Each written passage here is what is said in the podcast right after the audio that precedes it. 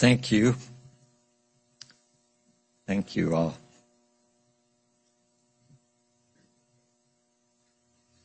The article that Susan read from was written in 2012. Let me offer a few more recent examples of what it describes. These are headlines from this past couple weeks.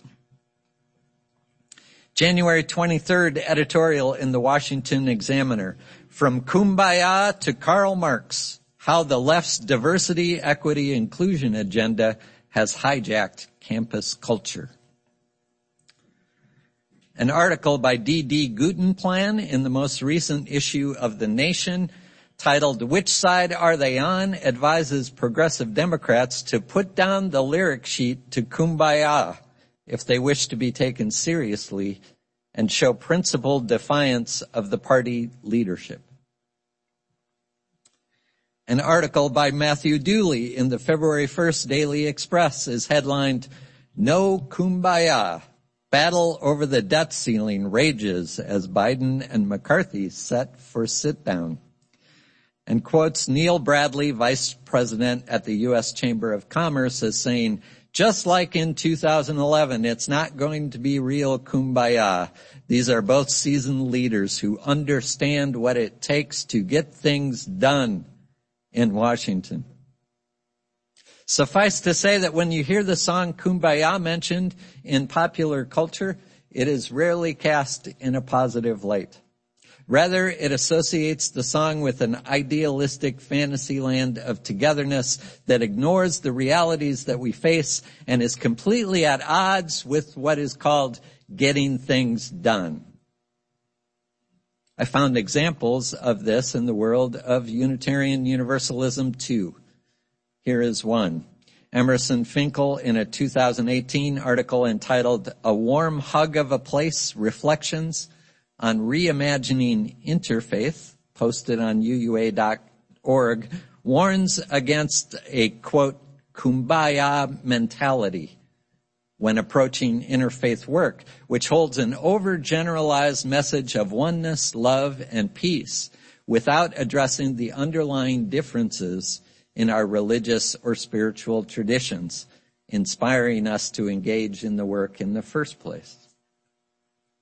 So kumbaya is used to criticize what is considered to be a flimsy and sentimental view of love and community. And I get where all this is coming from. And I have also come to find it troubling. Troubling in two ways at least. First, putting the actual song to the side for the moment, it is troubling because of a slippery slope from rejecting a flimsy and sentimental view of love and community to rejecting love and community as flimsy and sentimental. You see what I mean? In this overwhelming desire to be seen as tough and pragmatic, realistic, clear-eyed, we become suspicious at best and supremely doubtful at worst that love has any place in addressing the issues, the conflicts, the world as it is. Many years ago, I was in a political chat room after the WTO demonstrations in Seattle. Remember those? People filled the streets in 1999 saying that the way things are going, the way the World Trade Organization and the World Bank and the major corporations tied in with the most powerful governments in the world want things to go does not have to be the way it is. And I had been chatting with a man who was rather appalled at my support of the demonstrators. He gave me all kinds of strong economic reasons and theories on why I was wrong and the demonstrators were wrong in their demands. But somewhere in the midst of the conversation, I found out that he identified as a Christian. So I found the passage in the Gospel of Matthew where Jesus says, I was hungry and you gave me no food. I was thirsty and you gave me no drink. I was a stranger and you did not welcome me naked and you did not give me clothing sick and in prison and you did not visit me. Truly, I tell you, just as you did not do it to the least of these, you did not do it to me. Now certainly I said if you believe in the teachings of Jesus, these have some ramifications for the work of the World Trade Organization. No, he said, you don't understand. That's religion. This is economics.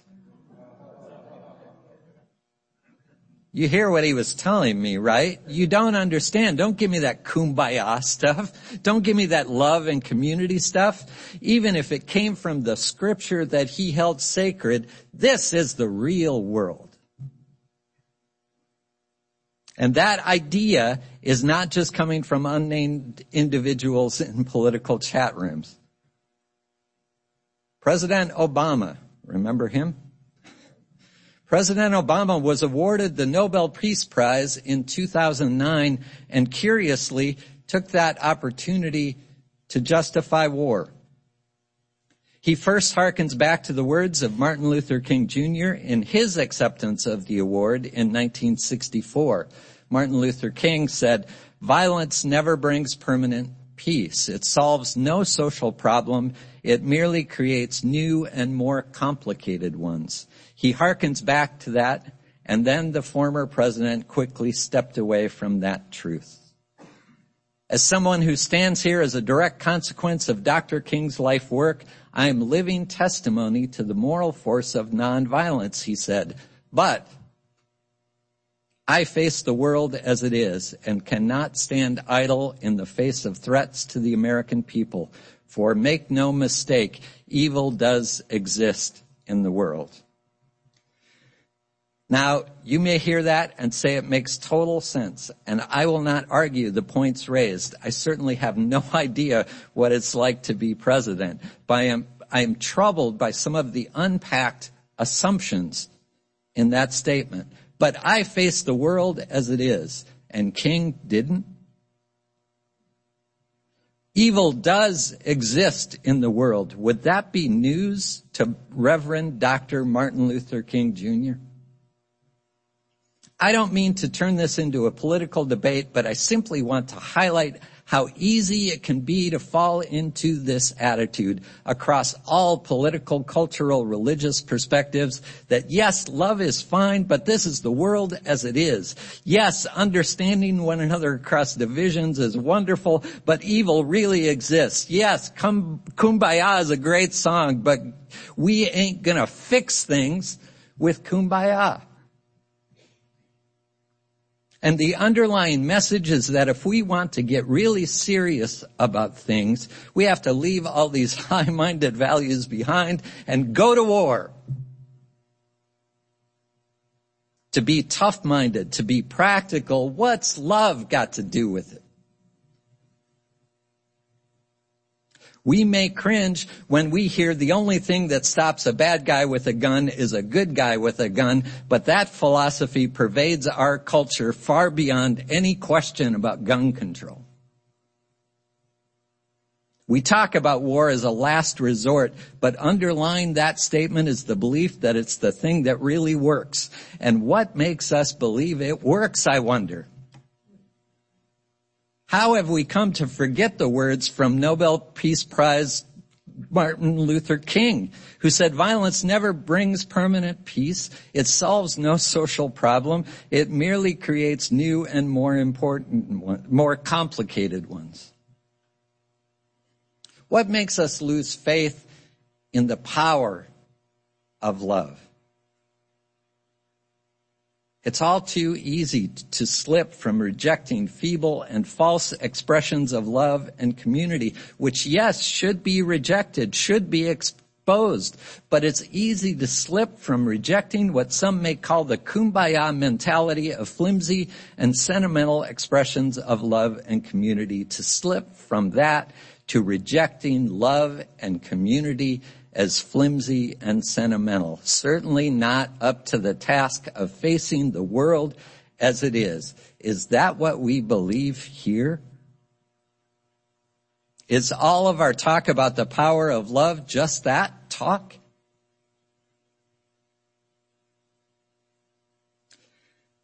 Let's talk a little about the song itself. The way that the song is referred to in popular culture, the kumbaya shorthand.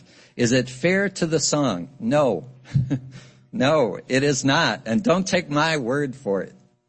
This is from a 2016 article by Kimberly French Summer that appeared in the UU World about Ysaye Barnwell, Unitarian Universalist, amazing singer, composer, teacher, founding member of Sweet Honey in the Rock, responsible for three of the most profoundly beautiful songs in our teal hymnal, Breaths, We Are, and Wo Ya Ya.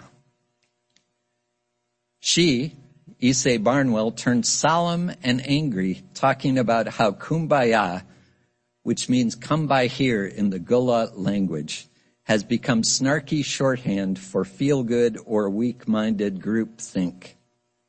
A soulful cry sung by the Georgia Sea Island slaves. The song was carried on by Southern blacks in the time of Jim Crow and lynch mobs, and later by the Freedom Riders when they learned three of their workers had been murdered by Klansmen. When people say it was a kumbaya moment, she says it clearly was not a kumbaya moment. It's actually an invocation for God to come by here now because things are needed. If you hear people use it mistakenly, she says, gently correct them. Gently correct them. You see, the song is not a feel good, let's ignore the real world so we can pretend to like each other kind of song. It is rather a cry out to God to love in moments of pain and suffering, to come, to heal, to bring justice and hope and restoration.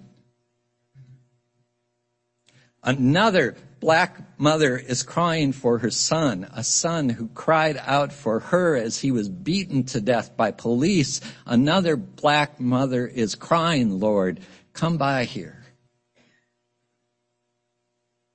More families and friends are mourning their loved ones killed in another and another and another and another and another shooting. Come by here. Migrants are traveling to this country fleeing violence and poverty, seeking opportunities to care for themselves and their families and being used in political games with no concern for their humanity. Lord, come by here. People are falling through the cracks, the yawning chasms in our economic system and finding themselves in this neighborhood without homes and without income and without a net to catch them. Come by here. Someone's crying, mourning, struggling. Someone's in trouble, Lord. Come by here. That's the song. O Lord, O love, come by here, Spirit of life, come unto us, come into us, giving life the shape of justice.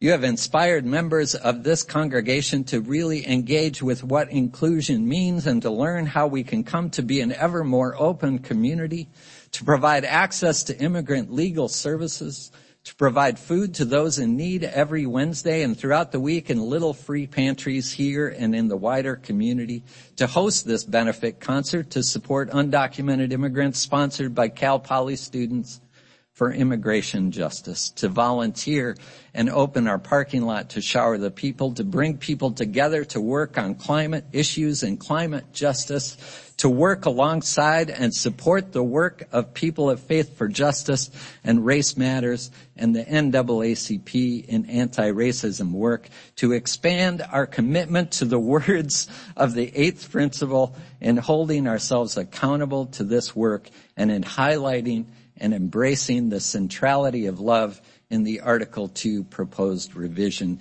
And there are so many other ways and inspirations that are happening and are just waiting to happen. Spirit of life, let the stirrings of compassion lead us to deepen our understanding that we may expand activities and opportunities that matter, that you may move in our hands and our hearts, giving life the shape of justice. because we believe in the power of human beings to bear love into the world, as the words of our chalice lighting written by Rachel Hayes, chosen by Allison Ritger reminded us. And we believe that that love is powerful.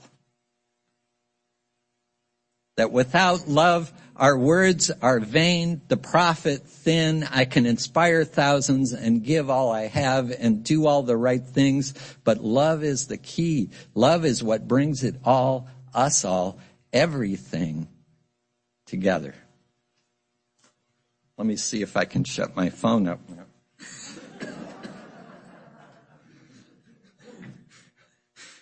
My phone is saying, we've heard all, I've heard all this before. Jeez.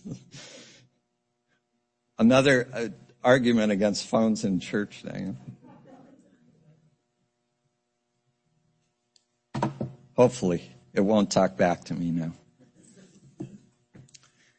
Ysaye Barnwell, in teaching a particular chant to a group she led on the African American tradition of community singing, said, I don't know a translation I can articulate. But in Central Africa, someone will start singing this chant whenever there's discord. They'll sing as long as they have to, till the community is ready to move forward and the spiritual leaders can come in. It may take hours, even days. Barnwell then directed the group to sing the chant as a round, and there was the surprise. The simple chant became a dense jungle of sound. Words devolved, dissolved, and each pair of syllables undulated in waves around the room. The constant low um, um, um, was insects rubbing wings together. The hooty ee-hoo, the calling of a bird. Delighted with their creation, one singer observed the chant didn't sound like humans anymore but like a spirit sound. Another noticed she had to sing softer to listen to everyone else. Isn't that a concept, listening to everyone else? Barnwell joked. Can you apply that to conversation and negotiation? These skills are not isolated. They expand us all, she said. They expand us in all kinds of directions. Which makes me wonder if all those people who wish to face the world as it is and get things done, who are so sure that nothing will come of singing kumbaya together, I wonder if that isn't exactly what they need to do. In that spirit, I'm going to invite us all. You may rise as you wish, and we're going to sing Kumbaya again. It's a great hymn that's listed in our order of service. We'll sing it another time, but I, I, I think it's time to sing Kumbaya together again.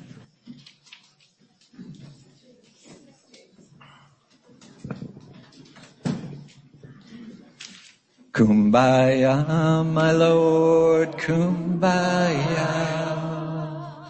Kumbaya, my Lord, Kumbaya. Kumbaya, my Lord, Kumbaya. Oh Lord, Kumbaya. Someone's crying. Someone's crying, Lord,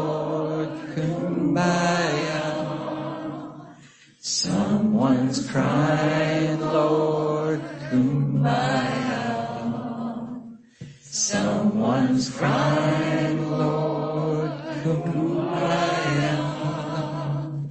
Oh, Lord. Someone's singing, Lord. Someone's singing, Lord, kumbaya. Someone's singing, Lord, kumbaya. Someone's singing, Lord, kumbaya. Oh, Lord, We'll keep trying. We'll keep trying,